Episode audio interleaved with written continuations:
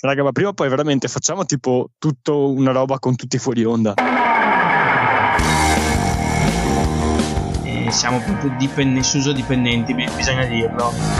Per omologare questa puntata, Suso deve, deve smettere di vivere. È una merda. Merda. È una merda. Godo merde! come al solito, noi nella merda ci sguazziamo. Comunque, se volete sapere la ricetta della mia pasta col tonno?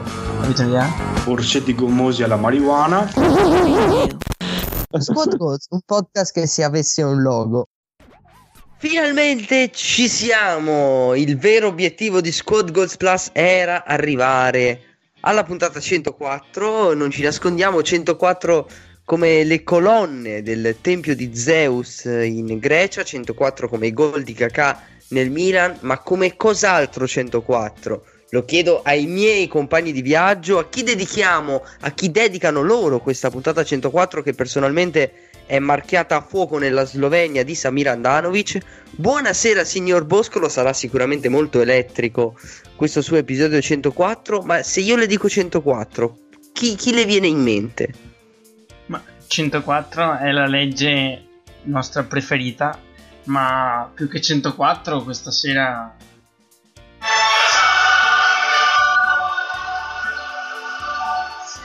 E ben Ha detto, ritrovati ha detto a tutti. Caldara, ha detto Caldara anche se non si è sentito. Caldara, Caldara, sì. Buonasera, un'altra persona che sarà estremamente elettrica ci dirà come lo dobbiamo chiamare e io chiedo a Edo, buonasera, chi le viene in mente se le dico 104? Eh, mi viene in mente proprio lei. Mi dispiace dirglielo, ma mi viene in mente proprio lei con, questo, Grazie di avermi questa dato domanda. del lei. Eh, no, a parte gli scherzi, questa canzoncina mi fa venire in mente delle cose bellissime, ma soprattutto il nostro presidente che è Frank sì. Quindi chiamatemi Frank che sì, merci. Chissà se saranno felici di aver risultato e gioito per una qualificazione in Champions League gli amici juventini che vi presento il signor Falchi che sta cucinando un buon purè e so già cosa mi risponderà alla domanda cosa e chi le viene in mente se le dico che siamo alla 104esima puntata. Allora, se, di- se mi dice il numero 104 a me vengono in mente due persone. La prima il numero 33 sulle spalle e la seconda sono io per la classifica che ho fatto inizio stagione che è estremamente cringe. Anzi, forse io sono quello più 104. Se avesse avuto le palle poteva dire che con 104 le veniva in mente una ex ragazza di un nostro amico che tra l'altro ha partecipato al giochino che ha citato. Buonasera anche a Gasp 104 come? Dannazione, fai che mi ha rubato il numero 33. Eh, Tutto amore Eh. per quest'uomo. sì, evidentemente sì. Ehm, dico gli eroi che, che guidano mezzi alquanto ingombranti. Ah, beh, dai.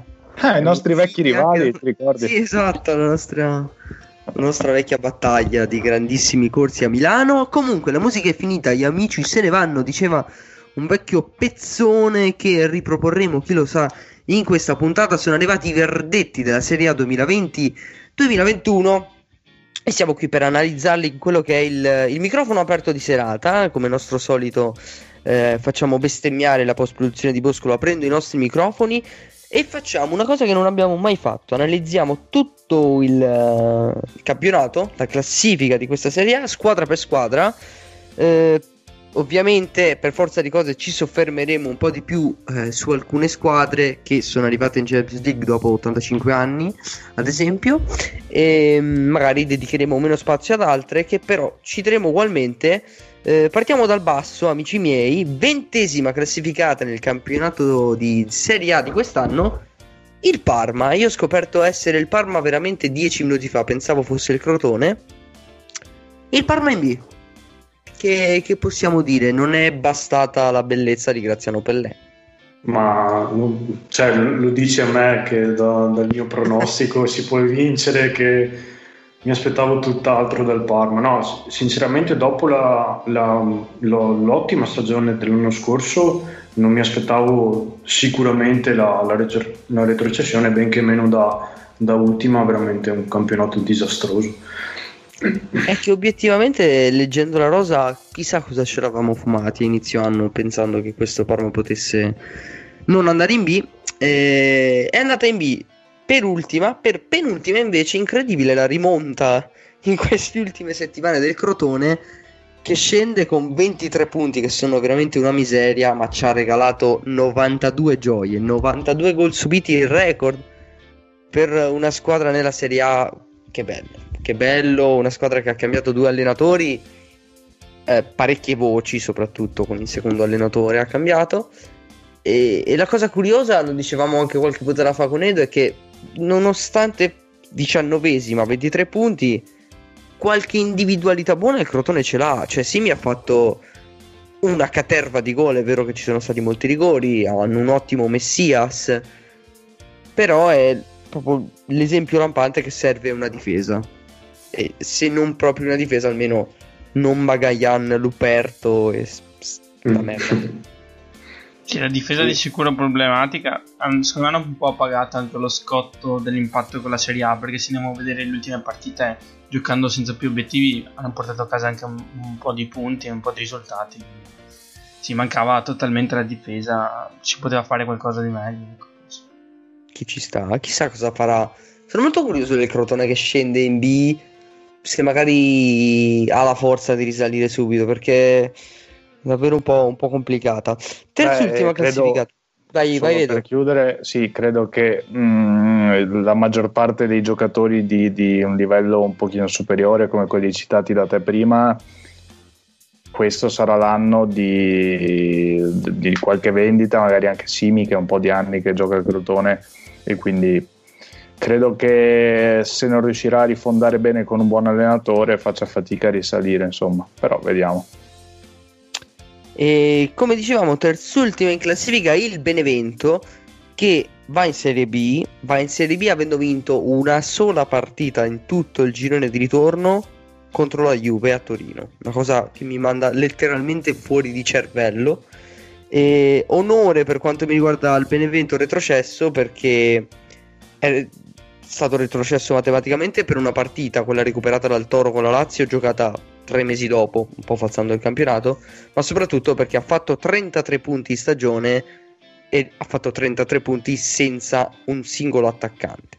Cioè il Benevento ha in rosa la Padula, Boato come punta centrale, quindi altra B inevitabile, mi sento di dire. Sì. Saliamo un pochino, si è salvato il Toro, ne abbiamo parlato veramente tanto, tanto, tanto questa stagione del Torino, più che altro perché eravamo affezionati al Giaestro Manpaolo. E non che Nicola abbia dato questa grandissima sferzata d'entusiasmo, però 37 punti, quota abbastanza bassetta per la salvezza. E il Toro si è salvato per il rotto della cuffia con il titolare della nazionale italiana. Eh. Se Eh. avete speranze per gli europei, mm, Già. Diciamo che è andata bene che, che il Benevento sia un po' perso per strada perché mh, Torino con una rosa mh, non certamente da, da retrocessione ha giocato parecchio male quest'anno. Sì, e Ah, ultimo sì. spunto di riflessione, magari curioso, è che tu hai detto si è salvato con 37 punti. Noi abbiamo sempre sentito negli anni la famosa quota 40-40 punti, ma oggi si è retrocesso con, con 33 punti, cioè da 40 in giù, sarebbe metà Serie A, è pazzesco. sì, verissimo, assolutamente verissimo. E altra squadra abbiamo sviscerato più e più volte le, le gesta decantate, le gesta del Cagliari. Amico Falchis, questa è soprattutto per te perché i- la Sardegna si salva, si sal- salva la propria squadra nel massimo Beh, campionato italiano. E, e altra squadra che ha una rosa incredibilmente da, da piazzamento quasi europeo e si salva con 37 punti. In realtà Rosa ha dei giocatori che sono oggettivamente molto buoni e come collettivo tutti insieme non sempre riescono a trovare, a trovare gli spunti, però c'è da dire che quando c'è da mostrare le palle le mostra, questo sì c'è da dirlo.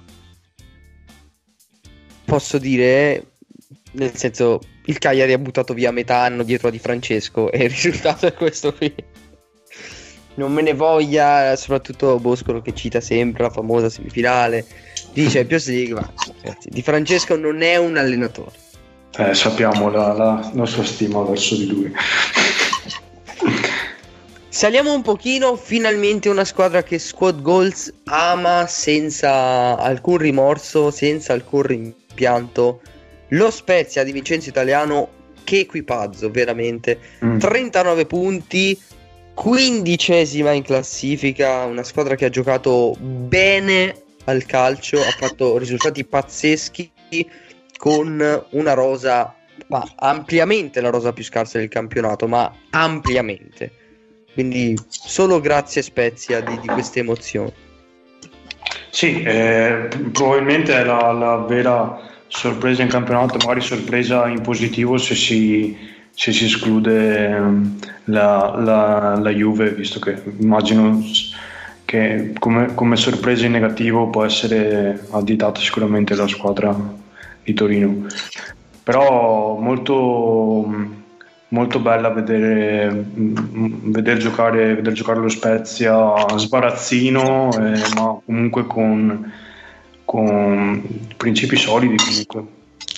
Eh, sarà, secondo me sarà la cosa più inter- cioè, una delle cose interessanti, delle cose poco interessanti della Serie A, ovvero quelle che in estate vengono dibattute molto poco, sarà la questione allenatore, perché eh, parliamo appunto di, di, una squadra, un underdog che eh, si è salvata e ha fatto belle prestazioni grazie all'allenatore soprattutto e sarà bello vedere quale sarà il futuro di questo di, di, di Vincenzo Italiano che si è fatto tutta la trafila, allena da 5-6 anni, l'ho letto l'altro giorno, ho sentito in un programma, adesso mi ricordo 5-6 anni di carriera allenatore in cui ha portato eh, soltanto promozioni, tanto di cappello e Mm, veramente sarà, sarà, uno degli allenatori più interessanti da, da, vedere l'anno prossimo con magari una squadra più attrezzata.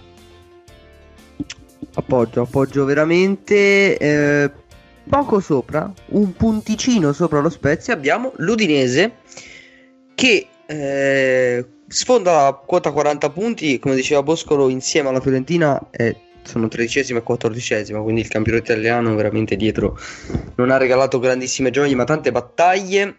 Dicevo, l'Udinese ha preso sostanzialmente Pereira, ha ripreso Pereira e mettendo Pereira ha dato molta più possibilità a De Paul di essere un giocatore più offensivo perché altrimenti doveva essere sia davanti alla difesa che in attacco ed era un po' difficile per lui eh, fare queste due cose e anche l'Udinese, eh, come il Benevento che però è andato in B, è una squadra, mi è crollato il computer, che eh, ha pescato questi risultati senza attaccanti. Cioè, andatevi a vedere gli attaccanti dell'Udinese, sono Okaka, Iorente, mh, mm, qualche rumeno strano, quindi anche Luca Gotti, lavorone.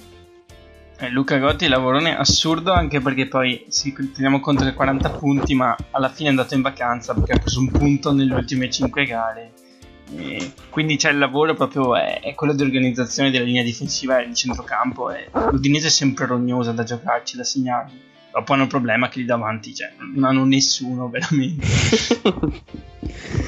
pazzeschi veramente gran quattordicesimo posto sì, e... poi probabilmente mh, mm, anche, anche, oltre al ritorno di Pereira, anche il fatto di aver mantenuto De Paul che sembrava dato per partente è stato un fattore che probabilmente ha portato quei 5 punti in più utili per una salvezza tranquilla. Ecco.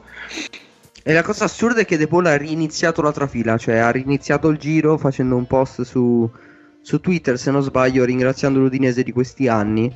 Quindi ha ricominciato e dovrebbe riandarsene chissà se alla fine rimarrà o meno. Io lo accoglierei ben volentieri nella mia squadra ma vabbè.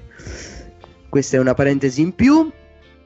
Eh, pari punti sempre 40 alla Fiorentina che però anche qui aveva una rosa a disposizione di ben altra caratura eh, l'unica cosa positiva del campionato della Fiorentina che si è so- sostanzialmente salvata una settimana fa con la vittoria sulla Lazio eh, è Dusan Vlaovic Dusan Vlaovic, IDS Mass. C'è anche Castro. Sì. Qualche individualità ce l'ha. sì, sì, più, più di, più di una sicuramente, come avevo detto qualche settimana fa. E, mm, non può essere una, una stagione positiva per la Fiorentina se non appunto per qualche individualità che, che ha spiccato, in particolare Vlaovic che mh, girone di ritorno incredibile e anche lui sarà bello. Adesso io purtroppo sono proiettato all'estate, una volta finito il campionato, a sapere, capire, immaginarmi anche dove potrebbero andare i protagonisti questa stagione. E, um, chissà, chissà, se vendere, lo venderanno eh, profumatamente si può dire vendere profumatamente, boh. Sì, se lo venderanno tanti soldi. Dipenderà anche da che mercato ci sarà quest'estate. Eh. Esatto, esatto, sì, sono d'accordo. Però insomma, diciamo che le basi per, un, per, per un, cioè, una bella squadra lo è per me la Fiorentina, ha dei bei nomi e servirebbe un allenatore di, di spessore per farli rendere molto meglio di così. Eh, infatti perché Begliacchini ha salutato, si dice Gattuso, io ho sempre sognato Spalletti che per me su quella panchina c'è sì.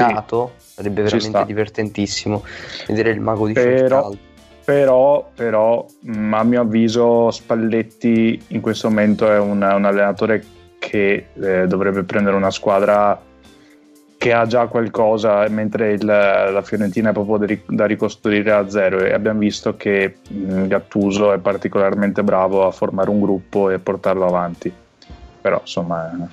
Eh. Edo, ti stimo molto perché sei riuscito a parlare di Spalletti senza dire quello che sto per dire io, ovvero che Spalletti è un pazzo furioso che lancia da mangiare alle papere chiamandole per nome in questo momento. bellissimo, bellissimo. Altro passettino, 41 punti il Bologna di Sinisa Mihailovic. Il Bologna è veramente una delle squadre più indecifrabili, una squadra che alterna veramente un gioco molto offensivo, anche molto divertente, con 4-5 giocatori offensivi che mi piacciono, impazzisco per Scote, mi piace molto Svamberg, mi piace molto Scovolsen, però anche qui non hanno una punta, cioè ragazzi Santander non si è visto, Palacio se n'è andato a questo punto, ma penso abbia 56 anni, Barrow non è un attaccante indecifrabile questa squadra. E, e anche qui eh, Bologna è la squadra che ha preso gol per più partite consecutive della storia del nostro campionato una difesa orrenda. Eh, io, io, mi lancio di già in un, un mini eh, previsioni per il prossimo anno. Il Bologna regge soltanto perché c'è Mialovic, c'è un capitano che anche se la nave è in tempesta riesce a portarla comunque al porto. Il Bologna ha tanti giovani, poi c'è Palacio che non ce la fa più. Se Bologna prende una striscia negativa, l'ambiente va, va negativo, secondo me è tanto rischio retrocessione. È una squadra che ha overperformato per il materiale che ha. E c'è effettivamente sì. Le prime scuse ufficiali di questo podcast vanno al Genoa di Ballardini. Quando Ballardini viene preso al Genoa, io sono stato il primo a dire questa è la classica trafila. Adesso Ballardini si fa due mesi, poi richiamano il classico Tiago Motta della situazione, poi però si riprendono un altro che li porta a giugno salvandoli di un punto e ricominciano trafila. Invece il Genoa di Ballardini è sostanzialmente salvo da un mese e mezzo in ciabatte, in pantofole ed è arrivato undicesimo in campionato, seppur con solo 42 punti. E anche qui con una squadra che è vero a Scamacca, che però mh, mm, non è esploso come si aspettava qualcuno. Cioè, gioca ancora con Pandev, gioca ancora con uh, elementi di una certa età. Eppure, oh, Genoa undicesimo. Sì, ammetto che mm, io nella personale classifica, e magari dopo vedremo, eh, l'avevo dato per ultimo, ma mh, mm, più che altro come mh, mm, contrappasso per tutte queste stagioni passate in cui era riuscito a salvarsi all'ultimo.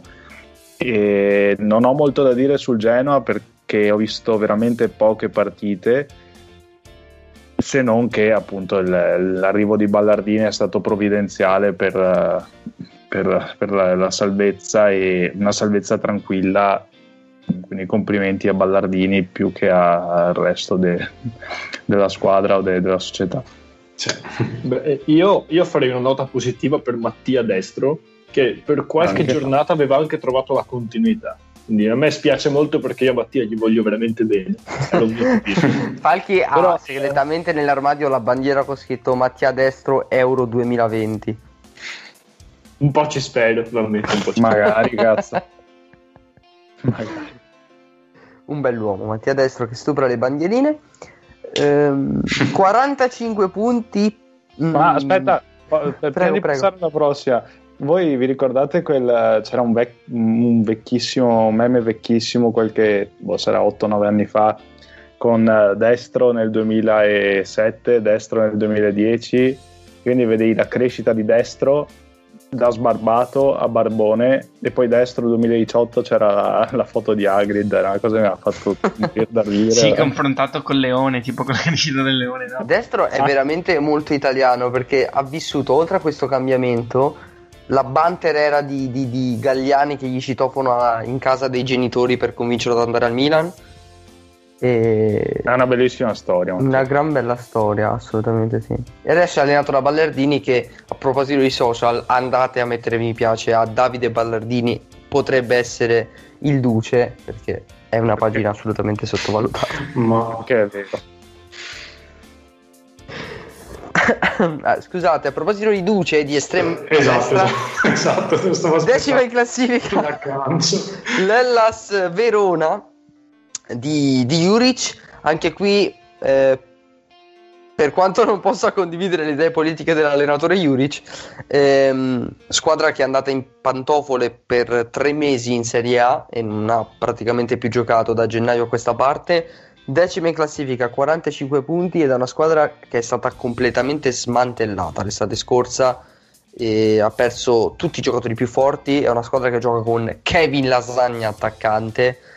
E è vero che ha scoperto Tamezze, è vero che ha fatto sbocciare nuovamente un giocatore che mi piace tantissimo che è Di Marco, però il Verona è Juric, altro lavorone, altro allenatore pazzesco.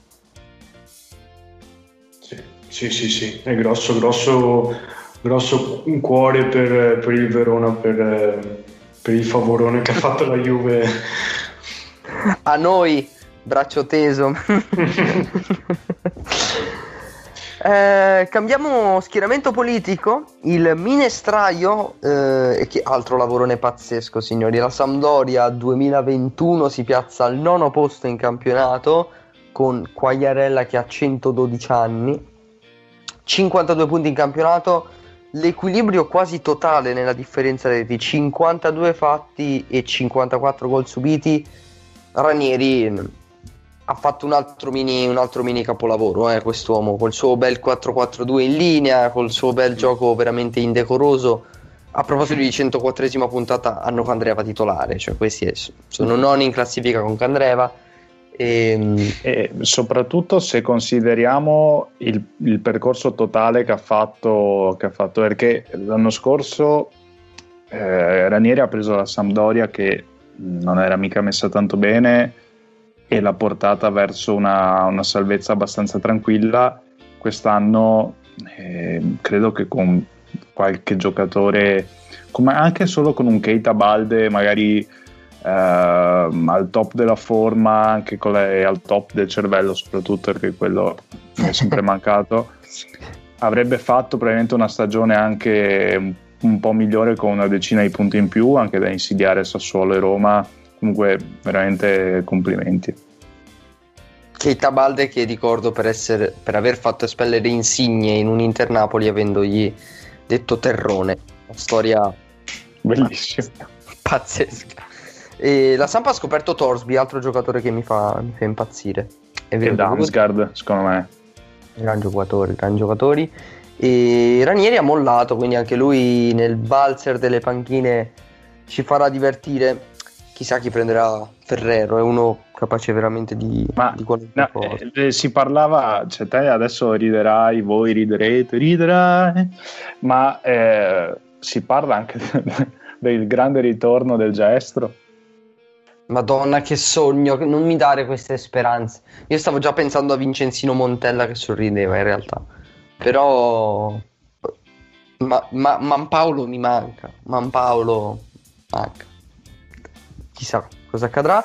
A proposito di valzer delle panchine, totalmente a caso, De Zerbi, scritto De in inglese e Zerbi con la Y, si dice sia vicinissimo al, ehm, allo Shakhtar e si è portato a casa l'ottavo, l'ottavo posto con la vittoria di ieri tra l'altro sulla Lazio ha sfiorato la Conference League il Sassuolo per quanto io odi veramente la retorica del bel gioco del Sassuolo 62 punti ha ritrovato un buon Berardi e soprattutto ha fatto 62 punti senza Boga perché Boga che era un giocatore meraviglioso l'anno scorso quest'anno non si è visto e nonostante questo il Sassuolo ha fatto, fatto il suo campionato chissà se rimarrà un buon Sassuolo senza De Zerbi è una bella domanda, anche perché è stato un po' il coronamento di tutti gli ultimi anni, anche sperare questa Conference League. Sassuolo se l'è meritata dopo tutto. A questo punto, secondo me, Sassuolo è veramente ad un bivio. Se vogliono investire seriamente, possono tentare di diventare un'altra piccola Atalanta. Se no, restano sempre una realtà un po' incompiuta perché ce l'avrebbero le potenzialità, però serve, servono investimenti un po' più di spessore. È un allenatore anche un po' più di spessore. Eh sì, a questo punto sì, soprattutto. Poi sono, sono curioso di, di, vedere chi, chi, chi, prenderà per mano il Sassuolo dalla mm, panchina. È un contesto un po', un po particolare, davvero. Sì. Eh, croccante, chi ha rubato il posto in Conference League eh, del Sassuolo? La Roma del futuro José Mourinho, dell'ex uomo più bello di questo campionato, secondo un noto podcaster che ospitiamo.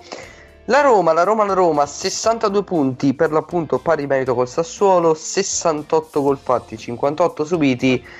Ecco, la Roma ha passato le classiche montagne russe, Roma Riommers, aveva fatto l'all-in palesemente su, sull'Europa League e ha preso il palo perché è la Roma. Ha espresso anche un calcio abbastanza divertente per tipo due giornate e poi però obiettivamente ha perso veramente tanti tanti calciatori per infortunio e a me un, un po' dispiace anche per Fonseca perché non credo meritasse di essere tritato, ma Roma, Roma è veramente una trita allenato- allenatori e, e, e, hanno preso Murigno, quindi non, non so, co- l'anno prossimo la Serie A potrebbe veramente essere spumeggiante. Aspetto che si smuti Eto perché la Roma è sì. cosa sua. No, assolutamente, stavo, stavo ascoltando con grande attenzione. E secondo me il punto fondamentale di quest'anno sono stati, sono stati un po' gli infortuni, l'ho detto un po' di volte, senza nascondersi poi dietro, troppo dietro a questa cosa qui, però secondo me è stato un punto abbastanza importante della, anche per la continuità. E abbiamo citato più volte anche la mentalità contro le, le big contro le prime, le prime in classifica. È sicuramente una cosa, è una cosa importante ma mh, mm, credo che gli infortuni abbiano, abbiano debilitato parecchio uh, questa stagione. E, mh, mm, chissà, chissà con, uh, con, con, i giocatori al meglio perché la, la, rosa è sicuramente molto forte con, uh, con, un, con Zagnolo in, pri- in primi sicuramente con... Se, se, sarà un calciatore Zaniolo dell'anno prossimo. Eh. Sper- speriamo di sì, speriamo di sì. Eh, con, uh, con, un Zeco uh, a pieno regime, insomma, secondo me troppe le assenze quest'anno per la Roma e un trattamento un pochino particolare secondo me per, per Fonseca nelle ultime giornate, non proprio uh, in maniera elegante è stato trattato in maniera poco elegante secondo me, però vedremo l'anno prossimo, sono molto molto curioso di vedere lo Special One. Mi ha fatto molto ridere leggere Fonsega sui social network e, con Mourinho obiettivamente dipenderà anche, anche qui molto dal mercato perché a Mourinho non puoi certo presentare la Roma come è adesso, serviranno sicuramente dei rinforzi, ma vedremo, ma vedremo. E una cosa sola, secondo me quest'anno, se posso citare un giocatore che eh, ha fatto il percorso magari inverso rispetto alla Roma, cioè un, eh, che ha fatto un, un, campionato diciamo un pochino in discesa, eh, vorrei citare Karsdorp perché sembrava un oggetto molto misterioso, invece guardandomi tante partite della Roma l'ho trovato come, come il terzino sia stato uno dei più positivi e la vera sorpresa di quest'anno. Pensavo dicessi l'Armeno che va come un treno. No, ma lui è, è in- indiscutibilmente il mio giocatore preferito in, in Serie A, eh, però vabbè. Eh, vabbè, la tua è una malattia mentale importante. E siamo in Europa, l'Europa League della Lazio eh, più 6, quindi in discreto margine sulla rivale e concittadina.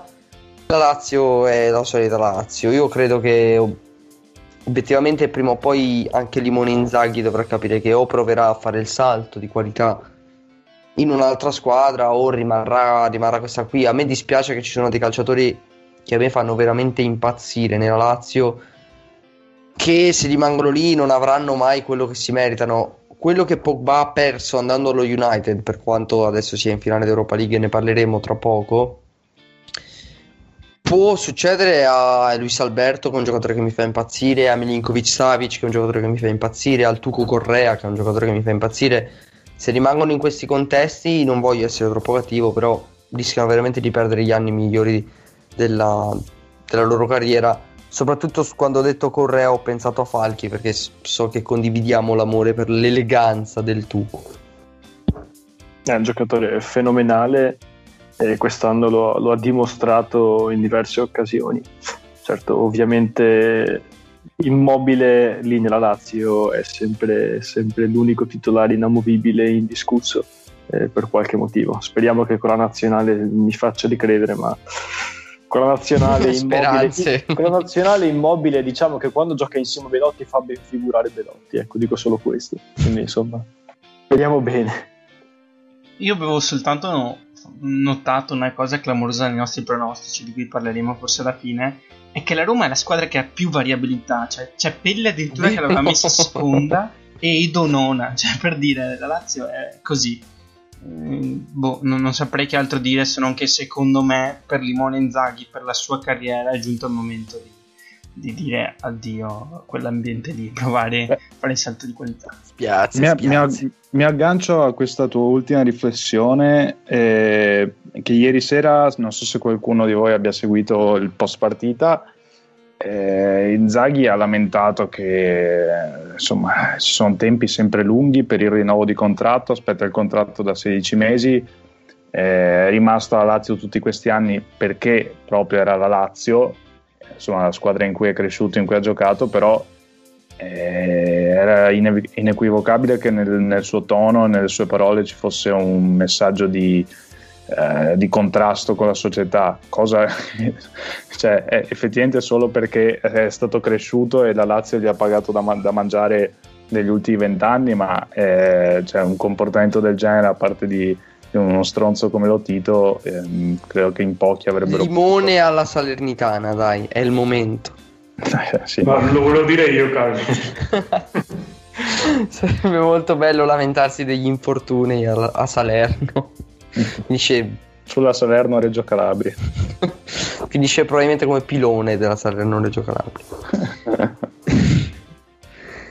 Siamo in Europa League e ci rimaniamo con ehm, il suicidio del Napoli che eh, io me l'aspettavo e credetemi ieri mi ha fatto molto divertire. Vedere il Napoli era un- una classica squadra che ha paura di se stessa lo- ve l'ho scritto. Milan-Cagliari è stata la stessa partita che il Napoli ha fatto in casa col Verona se non con l'aggravante che Gattuso a un certo punto ha cercato mettendo letteralmente solo attaccanti di fare il miracolo ma lasciando praticamente Fabian Ruiz da solo in mediana e quattro attaccanti lontanissimi dal pallone di cui uno era Petagna che vi ripeto è in condizioni indecenti proprio per la professione del calciatore se mai lo abbia riguardato. Eh, 77 punti un ottimo attacco 86 reti fatte una pessima difesa 41 reti subite il Napoli secondo me paga il- un po' Gennaro Gattuso che è un allenatore a cui la stampa vuole molto più bene di quanto si meriti. Io gli voglio molto bene come uomo, ma come allenatore lo stimo un po' meno. E anche qui un po' di infortuni perché avere Osimen magari tutta la stagione avrebbe aiutato. Napoli, Napoling comunque. Eh, no, io mi ricollego a- al fatto al discorso Gattuso perché a quanto pare l'anno prossimo l'allenatore del Napoli non sarà più Gattuso, Mm. ma sarà Sao. Quindi io volevo chiedere a Edo eh, cosa pensa di Sao, se può essere il nuovo Fonseca per i nostri standard del calcio italiano. Eh, parliamo dei nostri standard eh, dal punto di vista estetico o sì, sì, quel tipo. No, eh, fa ridere, sapete cosa? Che settimana scorsa tutti quanti noi, a parte Boscolo che probabilmente ci avrebbe visto più lungo di noi, eh, per eh, tirar- tirare avanti mh, la baracca abbiamo detto che mh, l'unica squadra av- avvantaggiata nella corsa Champions era il Napoli. Napoli sì, è più tranquillo, il Napoli viene da... Napoli in ciabatte. Noi eh, tutti quanti esperti di calcio, eh, sì, eh, Napoli, eh, alla fine il Napoli si è cagato addosso e, e non ce l'ha fatta, però minchia, cioè siete attraverso, ah, io adesso dico una cosa molto forte, quindi eh, se avete qualcosa in mano mettetela giù, sedetevi. La traversa di Petagna uguale traversa di Piniglia ai mondiali 2014. Oddio, un peso leggerissimamente diverso. E Può, può io parlo del peso proprio di per la Petagna. gloria. se, si- se si fa il tatuaggio, guarda, me lo faccio anch'io, però deve farcelo anche lui. Che bello, che bello. E poi il primo punto, nonostante siamo tipo a un'ora e un quarto di trasmissione, che su il quale andremo più lunghi, la Juventus è in Champions League, che ogni anno non, non lo diciamo neanche perché è una cosa superflua da dire, però Falchi e Gasp siete in Champions League, avete avuto effettivamente paura anche solo per un attimo di non arrivarci, oppure eh, era veramente l'obiettivo minimo, Gasp? Eh, eh, a voglia che mi sono cagato addosso al vantaggio del Napoli. Eh, cioè, sono stato mh, fino a- al- alla fine della, della partita con, eh, con i telefoni in mano ad, ad aggiornare il risultato e a sperare che, che il Napoli non segnasse dopo il pareggio del Verona. Quindi sì, ho avuto paura per carità. E, mh, poi eh, veder festeggiare eh, una, una qualificazione in Champions dopo allora io capisco che dopo nove anni ci sta non, eh, non vincere lo scudetto però insomma passare dal non vincere lo scudetto a, a sudarsi una qualificazione in Champions così fa, fa un, po', fa un po' specie. E, mm, e è stato un, un po' un, un festeggiamento agrodolce perché con, con la rosa che, che avevamo sicuramente eh, pre- cioè, le pretese erano ben altre. E, e quindi sì, c'è andata, c'è andata di lusso e che non accada mai più, porca di quella, ecco. Ehm, fa eh, eh, è un discorso che facciamo da, da molto tempo e sta aspettando il clacson di Boscolo come si aspettano le cose più belle però eh, no, non è facile trovare il modo di far coesistere Di e Ronaldo e anche se Sarri a suo modo c'era riuscito seppur in una Juve non bella avevano giocato la loro stagione Pirlo non li ha fatti mai coesistere. Secondo me uno dei problemi principali di questa Juve è stato proprio il non far coesistere le tante individualità. Perché sì, sia per problematiche fisiche che extracampo di Bala non l'abbiamo visto.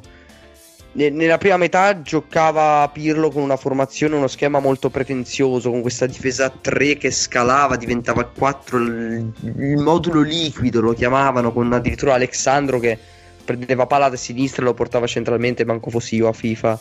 Liquido perché faceva venire la sciolta probabilmente. Esatto.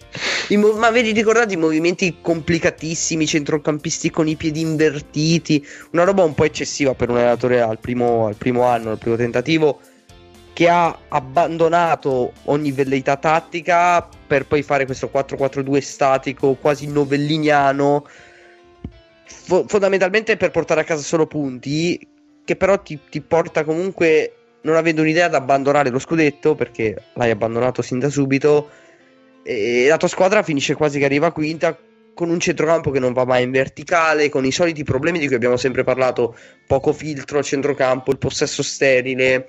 Eh, a quel punto non puoi neanche far giocare CR7 come vuole perché deve sempre prendere palla molto lontano. Eh, lui non si verrà mai a prendere il pallone dietro, eh, per carità, non è certo colpa sua. La Juve è una squadra di specialisti, tutta di specialisti, e non puoi trovare un gioco che vada bene a tutti perché per l'appunto sono tutti specialisti. È una squadra costruita male e allenata male e fa non, non, sono mai stati fatti passi in avanti. Siete arrivati in Champions League, però veramente se ripensi a settembre e ti vedi adesso è un, un elettroencefalogramma piatto. Eh, abbastanza, sì. Diciamo che il problema della coesistenza dei giocatori non è cosa nuova. Che secondo me già con Sarri era una cosa che si era cominciata a vedere, forse già con l'ultimo Allegri, anche se eh, come abbiamo detto spesso Allegri aveva le capacità di gestione della rosa eccezionali. Eh, l'anno prossimo probabilmente il problema di Bala Ronaldo non si porrà più perché Ronaldo non sarà più a Torino probabilmente con la panchina di ieri. Diciamo che questa secondo me è una mezza conferma e di Bala chissà se sarà ancora a Torino io ci spero ovviamente perché è un giocatore che che quando sta bene è veramente devastante in Europa e in Italia, come dimostra la sua tripletta al Barcellona ai tempi che furono. E quindi sì, Pirlo avrà una bella gatta da pelare l'anno prossimo, dico Pirlo perché secondo me lo riconfermeranno. Io non lo ritengo eh, responsabile della stagione tra virgolette fallimentare della Juve, penso che la dirigenza abbia delle responsabilità molto più pesanti Pirlo ha fatto quello che ha potuto con, con l'esperienza e con gli strumenti che aveva a disposizione. Eh, quindi non so, vediamo. Poi adesso io sono curioso di vedere anche come si evolve questa questione della Superlega, se ci saranno sanzioni, se non ci saranno sanzioni, eh, se Agnelli lo, lo rimuoveranno da, dalla presidenza. Non so, però vedo che credo che i problemi della Juve prima che in campo siano un po' a livello societario. Insomma, quando quando nella società c'è una gestione chiara, poi i risultati in campo si vedono e l'Inter ne è dimostrazione, il Milan col fondo Elliott ne è una dimostrazione. Quindi boh, vediamo.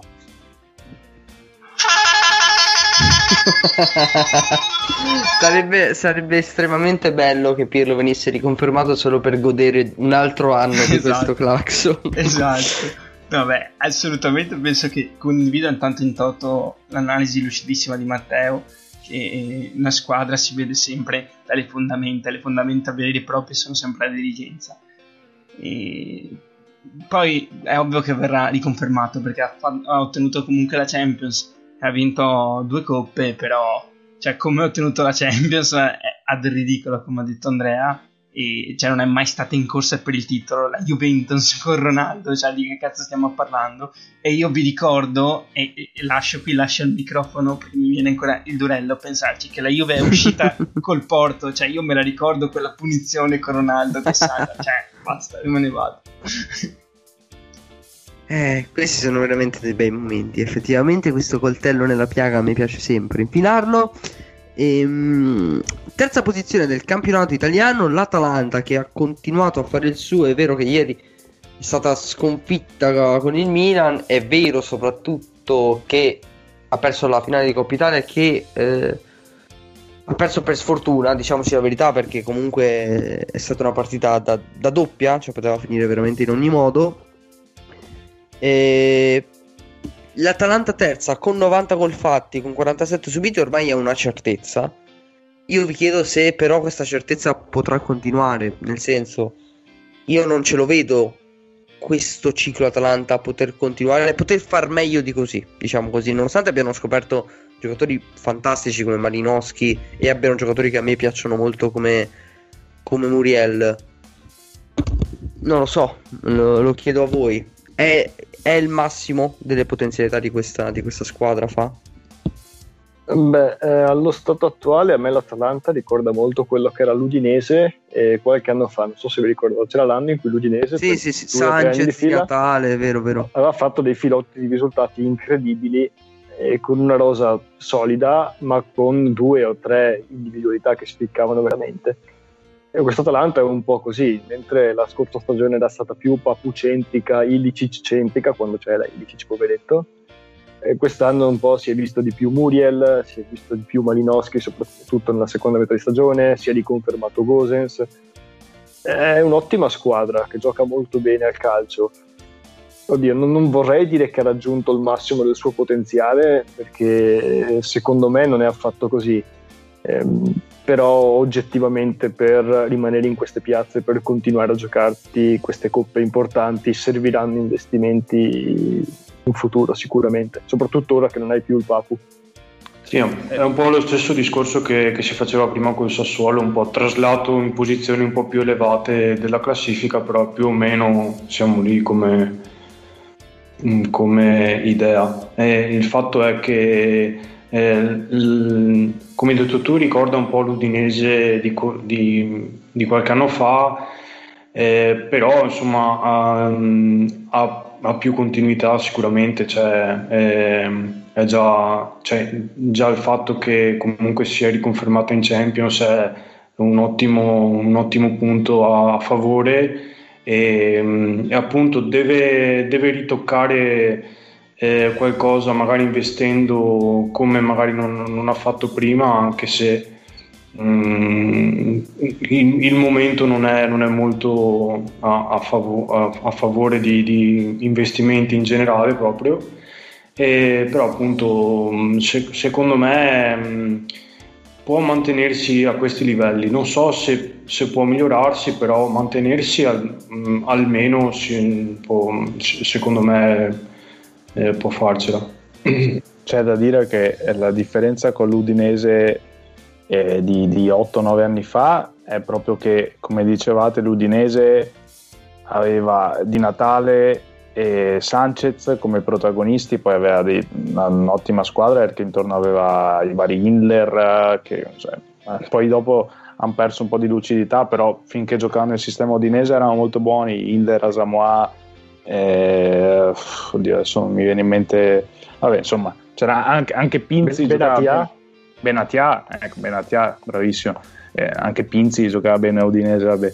Eh, ma al di là di questo, la differenza con l'Atalanta è proprio quella che eh, l'Atalanta ha perso Papu Gomez e sembrava che non potesse farne a meno, sembrava che fosse il punto centrale di questa squadra, lo era, ma ne hanno, hanno trovato un altro, un altro punto di equilibrio e Ilicic quest'anno ha fatto una stagione sottotono ma c'erano altri giocatori. Eh, quindi la differenza secondo me sta qui che loro sono bravi a saper rinnovare eh, e secondo me ci sono ancora margini di crescita. Eh, uno può pensare anche chissà se, se, sfaldano la squadra. Io non credo che eh, in queste, quest'estate qui venderanno 3-4 giocatori. Se devono vendere un giocatore, venderanno magari Zapata, faranno un po' di soldi, ma sono sicuro che riusciranno a reinvestirli bene. Ma non è neanche tanto quella la paura, perché non è proprio tirar via un giocatore che mh, mm, fa perdere all'Atalanta quello che ha costruito.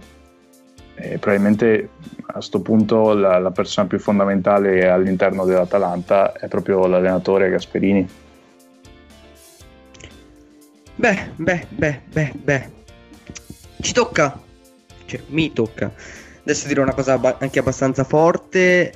La seconda classificata del campionato italiano di Serie A è la squadra che più si meritava questo, questo traguardo, dai. Il giusto premio comunque ad una metà anno pazzesca e ad un percorso lungo, non so quanti sono, otto anni che non andavate in Champions League. Il Milan torna in Champions League, lo fa da, non dico la porta principale, ma quasi 79 punti 74 gol fatti e 41 subiti, 20 rigori, record per il campionato italiano di Serie A, veramente complimenti. Però a parte gli scherzi è la squadra insieme all'Inter che ha battuto tutte le rivali in campionato almeno una volta e non ha mai perso, se non sbaglio, in trasferta, ha fatto un record di punti pazzesco in trasferta. Il problema è in casa che incredibilmente zoppica più del solito, però signori, Boscolo si- siete tornati, dai. L'incu- l'incubo è finito. L'incubo è finito. Eh beh, eh beh, se erano 7-8 anni, perché l'ultima volta era. L'ultima sfida che abbiamo fatto in Champions è quella contro l'Atletico col gol di Kakà che perdemmo 4-1. Madonna, godo ancora tantissimo. Eh, vabbè. Quindi questo, già, già il fatto che nomini Kakà, il, ritorno di Kakà fa capire quanto tempo addietro dobbiamo andare per l'ultima Champions del Milan ed è incredibile perché eh, leggi Milan e pensi subito alla Champions, a tutta la storia, a tutte le sfide eh, che ricordiamo noi, della, che hanno fatto la storia del, del calcio. E quindi è assolutamente un secondo posto meritatissimo, quello che hai già detto te, perché abbiamo fatto una metà di campionato pazzesca, poi il calo era, era un po' fisiologico e ci ha fatto un po' cagare sotto queste ultime giornate e ancora vorrei bacchettare quel calo nato dalla parola scudetto pronunciata da sì, qualcuno. sì, sì, eh, va bene era fisiologico anche quello se questi qua mi fanno un primo girone in cui fanno un record di punti a un certo punto l'esco quella parola lì. E, no però adesso cosa ci vuole adesso? Perché dobbiamo guardare anche davanti a noi. Ci vuole assolutamente vendere i bidoni come Castiglieco, Mete, perché se andiamo a giocare la Champions bisogna cacciare un po' di dinero e rinforzare soprattutto la tre quarti perché io ho un mio pensiero del perché abbiamo fatto molto bene in trasferta e in casa abbiamo uh, vacillato così tanto perché è veramente incredibile guardando la, la discrasia che, che c'è tra tra le trasferte e le, case, e le partite casalinghe. Secondo me perché ci mancano giocatori veramente di qualità sulla tre quarti e anche in attacco che vanno a saltare l'uomo. Perché quando giochi in casa, tipicamente se il Milan, le squadre ci chiudono e tu devi riuscire a, con la qualità a, o a saltare l'uomo o comunque a fare i fraseggi corti. Quello, quello ci manca ancora in attacco negli ultimi 30 metri. Mentre in trasferta le squadre anche diciamo di media classifica o bassa se la giocano più a viso aperto ci lasciano gli spazi e siamo andati meglio. Quindi è il momento di cacciare la qualità. Maldini, lo so che i soldi non sono tanti, però ha dimostrato di avere un'intelligenza eh, anche come dirigente a scegliere i colpi, comunque a programmare eh, tutto quanto. Mm, anche lì ha dimostrato un'intelligenza incredibile, oltre a quella che aveva da calciatore. E quindi è, è, potrebbe essere l'inizio di, di un buon percorso come è stato per l'Inter, inizia ad andare in Champions, adesso saremo probabilmente quarta fascia, prenderemo le bombe, però dobbiamo tornare lì e ripeto, adesso è il momento di, di, prendere, di confermare intanto Donnarumma, Ceranoglu, i vari pezzi importanti di queste squadre e poi andare a prendere giocatori che ti facciano iniziare a fare quel salto di qualità. Eh, io devo dire che ho avuto un brivido lungo la schiena quando hai detto eh, Meite, eccetera, bisogna cacciare il nero. perché ho detto cosa sto dicendo del cacciare il nero? No, ho avuto un attimino di paura. Di c'era, c'era di nero, però è stato un bel teatrino.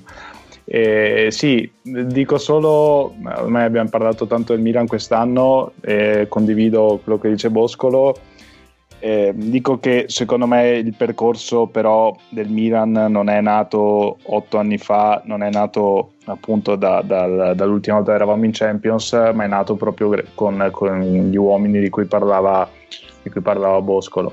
Certo, tutte le esperienze eh, che ha avuto il Milan in questi otto anni sono servite a qualcosa, sono servite a, capire cosa bisognava fare e cosa non bisognava fare però è proprio con l'ultima dirigenza, con, um, con, questo allenatore che è stato scelto, forse anche un po' casualmente, però non so neanche quanto, eh, con una squadra giovane e quindi è bello, sono, sono molto contento, spero che, insomma, che ci facciamo valere l'anno prossimo in Champions, ti confermo che siamo quarta fascia e quindi prenderemo sicuramente squadroni, però è anche, è anche quello il brivido da Champions e quindi, quindi sono molto molto contento per il Milan, devo dirlo. E, se mai avessi, ho creduto che potesse vincere il campionato, io devo, continuo a dire che ci ho creduto fino a un certo punto, ma questa qualificazione all'ultimo è stata veramente bella, veramente bella. Sì, tra l'altro, esatto, esatto, ma poi come, come dici, meno male che sia avverato ciò e rivedere Inter, Milan e Juve tutte e tre in Champions eh, eh, eh, ci sta, ci sta, mancava.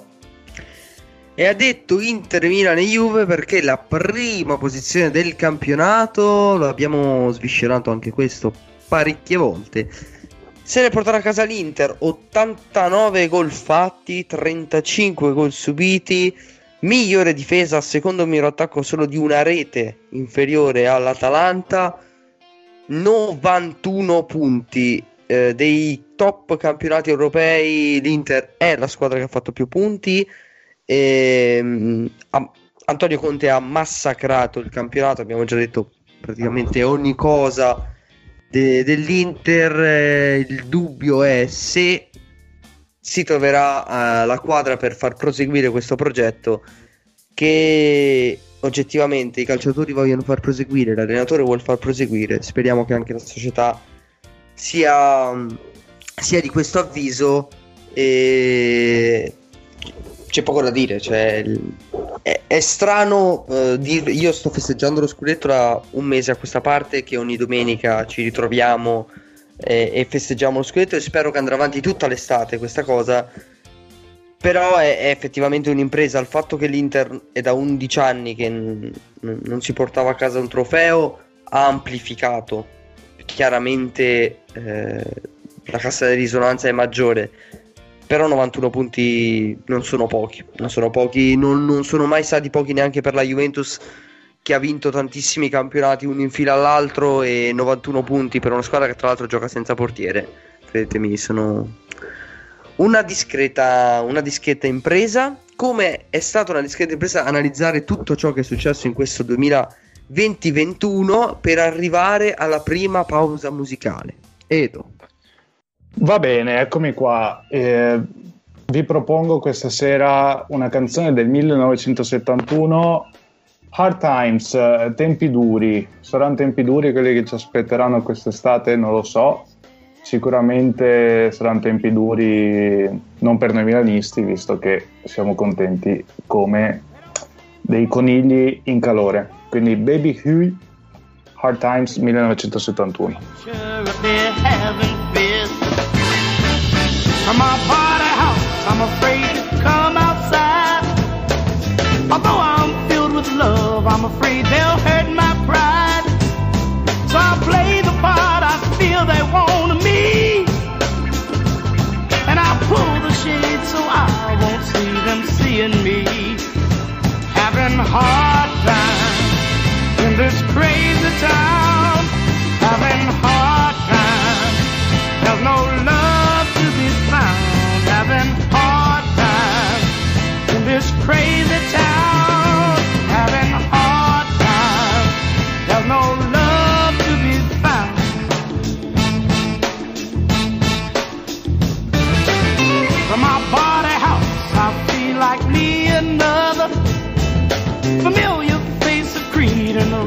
A brother. But to my surprise, I find a man corrupt. Although he be my brother, he wants to hold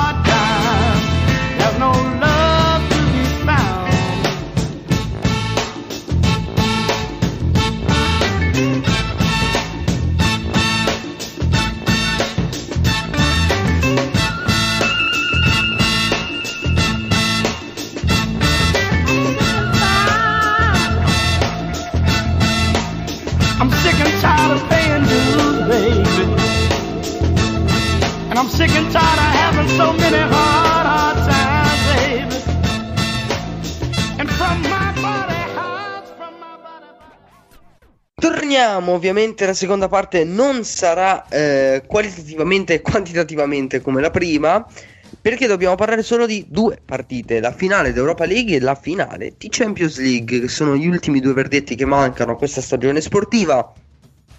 Ehm, L'Europa League ha sicuramente l'esperto, ovvero Emery, da una parte contro la favorita, lo United dall'altra. E vi chiedo oggettivamente parte lo United eh, favorito, tra l'altro uno dei peggiori United degli ultimi tempi, che però si, si è guadagnato questa finale. Eh, Bosco e Redol hanno anche visto eh, que- questo United, ci hanno giocato contro ed è una squadra che eh, decide le partite gra- grazie a- al campione, alla giocata del campione, ma non è che sia imbattibile. Quindi vi chiedo, l'organizzazione invece di Emery, la grande organizzazione del Villarreal può bastare per eh, trovare l'impresa e portarsi a casa quella che penso sia l'84esima eh, Coppa Europea, Europa League che si porta a casa Emery? Come, come la vedete? Ma Emery di sicuro è un maestro ed è incredibile che sia ancora in finale di Europa, di, sì, Europa League. E io apro un'altra, un'altra questione che il Villarreal è arrivato settimo in Liga e quindi avrebbe la conference se non sbaglio, giusto, da giocare un'eventuale vittoria la porterebbe in Champions. quindi secondo me Villarreal avrà 3000 motivazioni e giocherà mm, questa gara in maniera eh, over the top veramente cercherà di fare la partita dell'anno io punterei la mia ficha sul Villarreal magari è più organizzato non l'ho seguito benissimo vado inteso però boh, lui in United non mi ha lasciato questa grandissima impressione era una squadra assolutamente battibile ecco Penso ovviamente all'uomo che può decidere questa finale, che è Paul Pogba, e penso di conseguenza al signor Falchi. Eh, Pogba che credo- se ne va dallo United da vincitore per tornare a Torino. No. Questo è un sogno erotico. quindi se, se torniamo nel mondo delle realtà, vi dico che la finale è una partita secca. Ovviamente, nelle partite secche, come è noto, tutto può succedere. È chiaro che se però hai una squadra che ha molti campioni, chiamiamoli col nome, col, col sostantivo giusto, sono dei campioni. Più campioni hai, più possibilità hai che uno di questi tiri fuori la giocata dal cilindro e in una partita secca questo effetto secondo me è ancora più, più amplificato ecco. quindi io se dovessi puntare la mia fish all'opposto di quello che ha fatto Marco la punterei sui Red Devils Gasp, questa fish, dove, dove, te la dove ce la infiliamo questa fish? Mm, non lo dico. Eh, no, però ehm, no, anch'io, anch'io la, la punterei su- sullo United eh, per una mera questione eh, cartacea. Ehm, sulla carta nomi troppo, troppo più forti del, del Villarreal, però come, come hai detto tu non è il migliore del- dello Uni- del- degli United e, e, il Villarreal sicuramente è tosto come, come avversario, è, è sempre una squadra temibilissima e stronza da, da- da affrontare. Sarà, sarà sicuramente una, una finale croccante. Edo, Spagna-Inghilterra. Io vado con la... Allora, sarebbe molto romantico se City e United vincessero una la Champions, una l'Europa League, eh, però anch'io vado di Spagna come Boscolo eh, perché mh, Manchester United non mi sembra una, una squadra così forte eh, come, come le sue posizioni sia in campionato che eh, appunto finalista di, di Coppa lasciano intendere. È sicuramente molto molto forte, ma non, eh, ha dei singoli molto forti, ma non mi sembra così forte da, da- dalle prestazioni che ho visto contro, contro Milan, Roma e anche alt- alcune partite di Premier League. Quindi mh, penso non ci voglia tanto, ci voglia solo un po' di organizzazione e, e, insomma una squadra che è arrivata in finale come il Villarreal penso che ce la possa fare. E dobbiamo parlare di questa partitina che è la finale di Champions League perché il- ci abbiamo pensato tutti, nel senso per quanto stimiamo e ammettiamo le grandissime qualità di Pep Guardiola come allenatore, pesa un po' il filo che unisce Guardiola al Barcellona quando si parla di Champions. E tutti almeno una volta abbiamo pensato va bene, però fuori dal contesto Barcellona in Champions ha sempre fatto molta fatica, ha sempre preso quell'imbarcata, ha sempre sbagliato quella partita e, e invece adesso ha una squadra matura, secondo me ha un'occasione veramente irripetibile perché ha contro un avversario come il Chelsea che è già un miracolo che sia arrivato in finale di Champions League quest'anno e io non credo che Guardiola possa permettersi davvero di, di mangiarsi questa occasione, non penso che lo farà e penso che abbia dei giocatori sensazionalmente più forti dei, dei rivali del, del, Chelsea e spero l'unica cosa che spero è che, sarà, che sia una partita divertente temo che Guardiola la possa chiudere in una manciata di minuti e poi imbarcarla in una serie infinita di passaggi per addormentarla e mi dispiacerebbe, mi dispiacerebbe un pochino. Vado anche da voi, Chelsea City, Gasp. Sì, in realtà anch'io ho il tuo stesso timore che la chiuda abbastanza in fretta, però voglio puntare sul romanticismo che, mm, che ha tirato fuori prima Edo e, mm, e voglio anche rilanciare eh, sognando un, uh, un, gol decisivo di Aguero al novantesimo nella sua ultima partita con la maglia dei Citizen. So che c'è qualcuno, non so chi dei due, se Bosco lo fa che parlerà di Catenaccio, del ritorno di Di Matteo, del Chelsea che, che ruba le partite in finale di Champions League molto romanticismo anche qui, molta storia anche di squad goals, lasciatemi dire. Ma la domanda, è, la domanda è why not both? Cioè perché dobbiamo essere o io o Marco esatto. e non entrambi? eh, no, prego, vai Marco. Eh no, è, questo è un Chelsea molto diverso da, da quello di Matteo, bisogna essere onesti.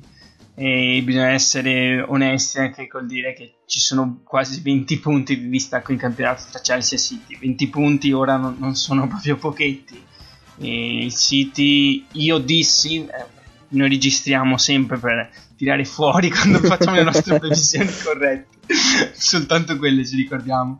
Che quest'anno era l'anno giusto perché una tra PSG e City eh, la portasse a casa questa coppa perché ci fosse una nuova vincitrice e penso che Guardiola col suo City abbia tutte le carte a regola cioè è uno squadrone e se lo meritano uh, onestamente. Quindi assolutamente City, anche se il Chelsea chiaramente non, darà cara la pelle, però non mi immagino neanche una partita molto spettacolare, onestamente. Magari anche soltanto un gol potrebbe bastare, perché è sempre una finale di Champions, eh, quindi il culo è sempre molto molto stretto.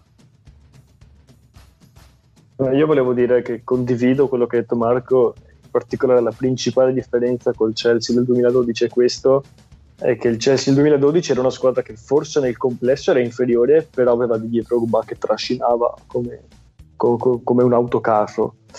Eh, questo Chelsea qua, secondo me, è comunque un'ottima squadra. Il fatto che sia arrivata in finale di Champions comunque vuol dire qualcosa, però non ha quel trascinatore così forte tecnicamente, così carismatico eh, non ha il vero campione che da solo può cambiare la partita, che poi è quello che ha fatto, che ha fatto Didier Drogba nella finale del 2012 a modo suo. Quindi vedo più i Citizen avvantaggiati, anche se, ripeto, anche secondo me non sarà troppo spettacolare, perché Pep è arrivato qua, però se si mangia questa occasione eh, sono cazzi, quindi starà molto attento anche lui secondo me. Ci sta, anche perché tu che l'ha fatto un gran lavoro, ha fatto un lavorone anche Edo, lo, lo sa, e però i, immagino sia già sazio quasi di essere arrivato lì. Ma sai, mh, sazio fino a un certo punto perché l'anno scorso ci è arrivato molto vicino, si è preso sicuramente una bella rivincita quest'anno e, e quindi tutti i meriti a lui. Mm, resta il fatto che Guardiola da, da, quando ha preso il City è stato un crescendo continuo credo che sì, mh, è la finale, quindi starà attento, però eh, non negherà eh, i suoi, il, il, gioco che ha sempre espresso e mai come quest'anno ho visto un City sicuro dei propri mezzi e con una confidenza in se stessa che è, che è molto alta. E giustamente per, non è confidenza, eh, cioè non è follia, non è essere, cioè cercare di overperformare, è una squadra che ha nei singoli e nel collettivo una forza incredibile. Quindi, ragazzi, cioè, c'è il centrocampista più forte al mondo in questo momento, secondo me, De Bruyne, che non, non, non fallirà questa partita. Ha, da, ha davanti anche eh, Mares che è in grande forma e credo vorrà togliersi questa, questa soddisfazione. Come diceva Gaspo, c'è Agüero che penso voglia lasciare dopo tantissimi anni questa squadra con il trofeo più importante. Insomma, ci sono tante storie all'interno di, di questa partita e all'interno di questa squadra che mi fanno dire che il City è, è favorito e non può perdere questa occasione perché, perché mai come quest'anno, secondo me, è la squadra più forte d'Europa e, um, mi sto anche guardando, mi so, ho cominciato le prime due o tre puntate della, um, della, serie sul City, se non l'avete vista ve la consiglio perché è veramente... Il primo Lord Nothing. Esatto. Che tra l'altro è stato fatto sulla Juventus quest'anno, eh? ah. quindi se non fossero arrivati in Champions League avrei scaricato illegalmente, me lo sarei fatta tatuare probabilmente una serie televisiva con le lacrime di Pirlo bellissimo. 24 fotogrammi al secondo su tutto il corpo. E bello bello. Comunque ecco mm, io, io, ci credo credo nel City mi piace mi è sempre piaciuta come squadra insomma immaginerete anche i motivi mm, musicali che, che altro. Quindi avanti tutta e forza petto. Stavo dicendo con il microfono spento che era il momento anche del secondo break musicale. Ok, allora potevo anche continuare, non, non pensavo sì, in realtà sì. il momento. e appunto, proprio riprendendo il mio ultimo discorso, eh, la canzone con cui vorrei lasciare il City alle porte della finale e anche quest'ultima puntata di, questa stagione di Serie A di, di Squad Goals è proprio una canzone degli Oasis con un bel messaggio.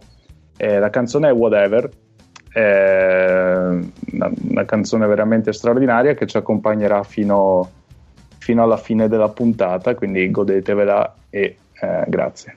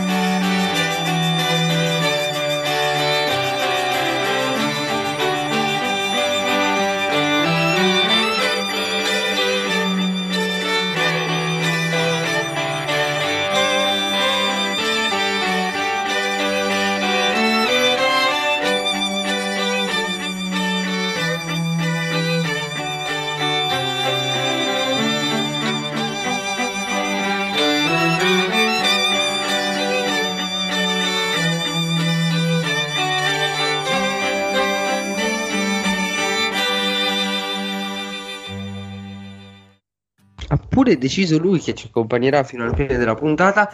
Però ha ragione perché sono passate tipo 2 ore e 40 da quando abbiamo iniziato questa registrazione e quindi, quindi, quindi è tempo di chiudere il 104esimo episodio di Squad Goals Plus. Ma come lo chiudiamo? Con un momento speciale perché il trofeo più bello indetto da questa redazione, che è il Quante ne sa Trophy, arriva alla sua seconda edizione. Eh, rapidamente, prima che inizia il campionato, noi ci chiediamo di, di stilare segretamente la nostra classifica di previsioni eh, di come si posizioneranno le varie squadre e poi a fine anno, senza spoiler, ne leggiamo i risultati e vediamo quanto siamo assolutamente fuori strada.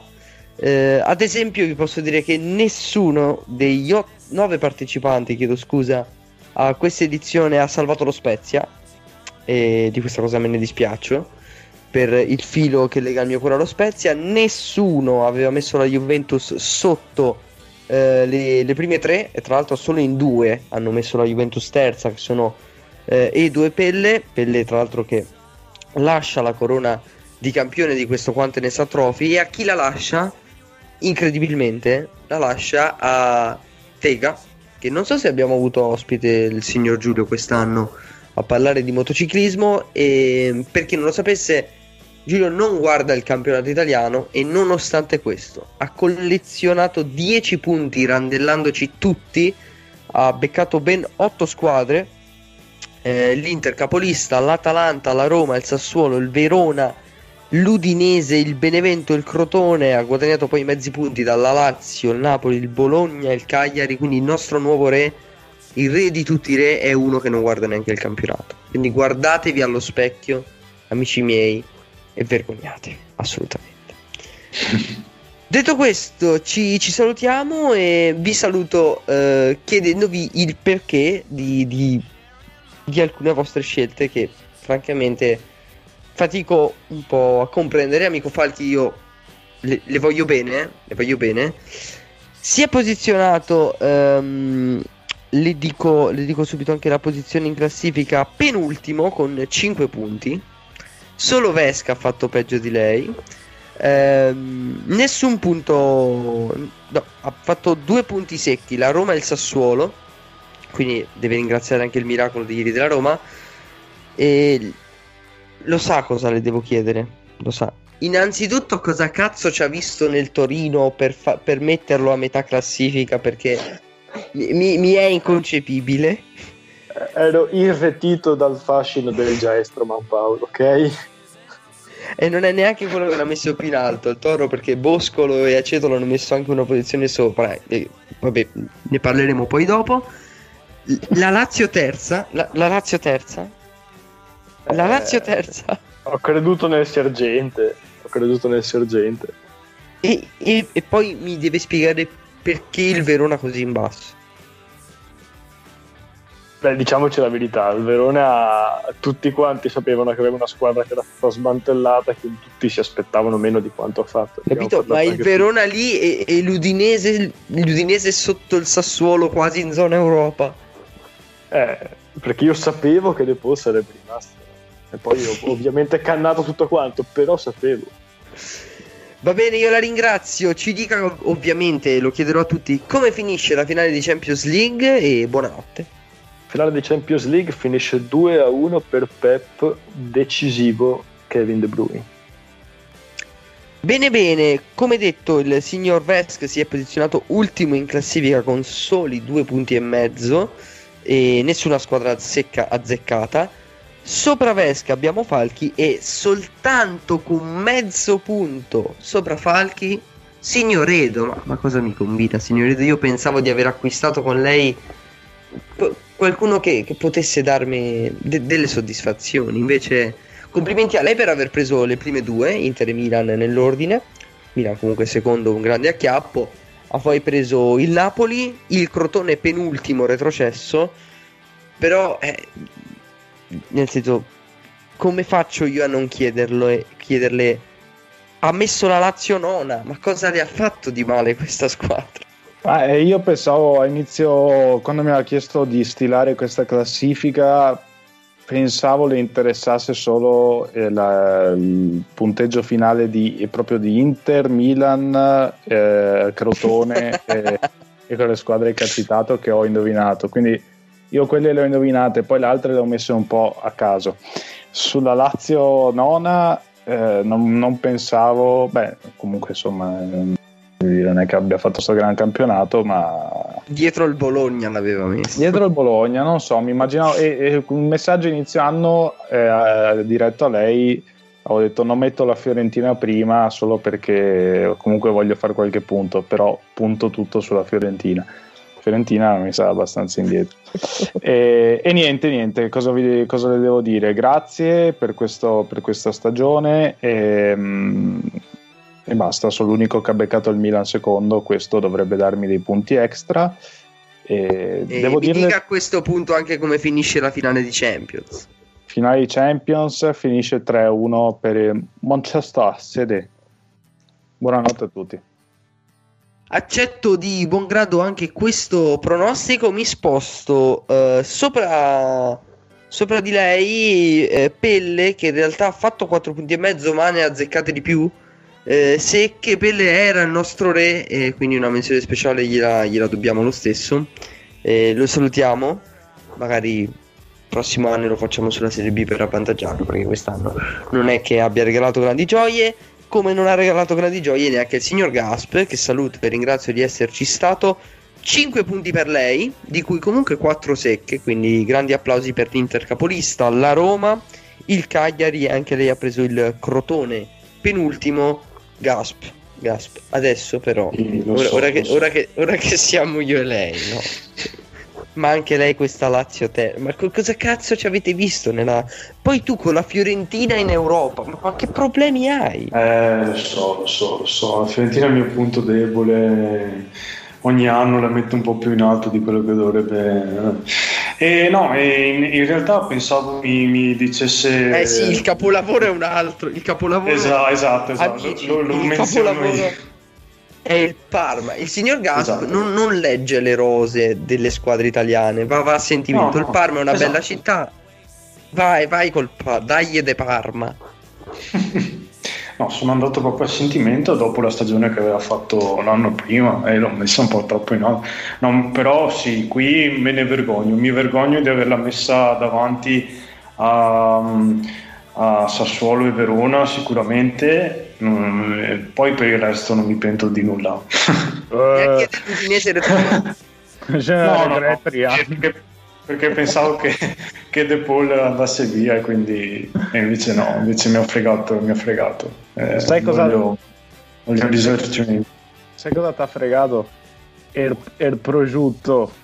Il prosciutto come, finisce, come finisce la finale di Champions, eh, amico Gasp? Finisce anche per me 2 a 1 come, come per Falchi, però il- chi la decide è ovviamente Agüero.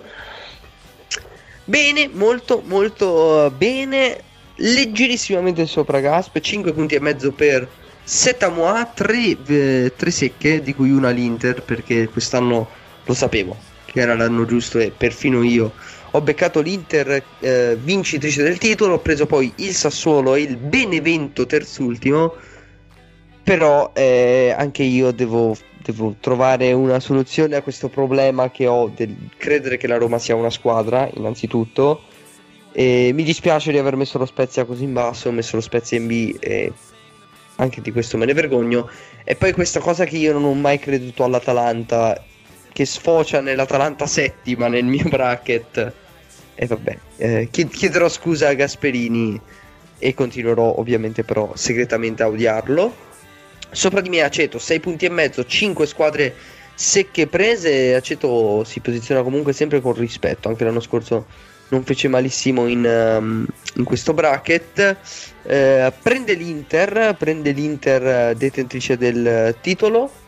E mm, prende anche la Roma, il Sassuolo, il Bologna, il Benevento e il Crotone. Quindi bravo Aceto, 6 punti e mezzo. Eh, andiamo anche più su, dove c'è il primo degli sconfitti, il secondo classificato, il signor Boscolo, 8 punti, 8 punti secchi, 8 su 8. Inter, Atalanta, Napoli, Lazio, Roma, Sassuolo, un bel quadretto proprio una dietro l'altra e poi in eh, rapida successione in B Benevento e Crotone prese secche, però Boscolo anche con lei, che ringrazio ovviamente di esserci, poi ci dirà anche come finisce la Champions, ma lo Spezia ultimo, per, cioè, nel senso, anche, anche meno. Eh, a mio discolpo abbiamo messo tutti mi pare lo Spezia in B, quindi un po' per spacciato. E, e niente, non c'è da dire che semplicemente nella mia visione che ho avuto da Nostradamus ho visto soltanto la parte sinistra della classifica. Sì, perché tra l'altro la parte destra l'ha fatta partire con il Toro, cioè Eh, il Torino Torino-Cagliari, ci, ci- ci credevo. È tosta, le, le squadre del- della parte destra sono tutte attaccatissime anche con i punti, però comunque... Comunque ho fatto bene, meglio di voi. e niente, vi dico che bestemmierò per la post-produzione e che la finale di Champions finirà, come ho detto prima, culo stretto, un semplice 1-0 e Pep la vince non col bel gioco, ma calcio d'angolo, gol di pietre, ossia Stones, Mr. Stones. E arrivederci. Bene, chiudiamo a 5 ore di trasmissione, eh, però era, era dovuto l'analisi di questo, di questo campionato, ve la dovevamo. Finisce la 104esima puntata di Squad Goals Plus, ci sentiamo la settimana prossima per la puntata conclusiva dell'anno dove parleremo ovviamente di nazionale e di europei. Io vi dico keep the ball rolling, la finale di Champions League la vince il City 0-3, partita molto facile, quindi ci annoieremo, ci annoieremo insieme. Alla prossima. Ai permette signorina, sono il re della cantina. Volteggio tutto crocco sotto i lumi dell'arco di San Rocco. Son monarca e son boemio. Se questa è la miseria, mi ci tuffo con dignità da re.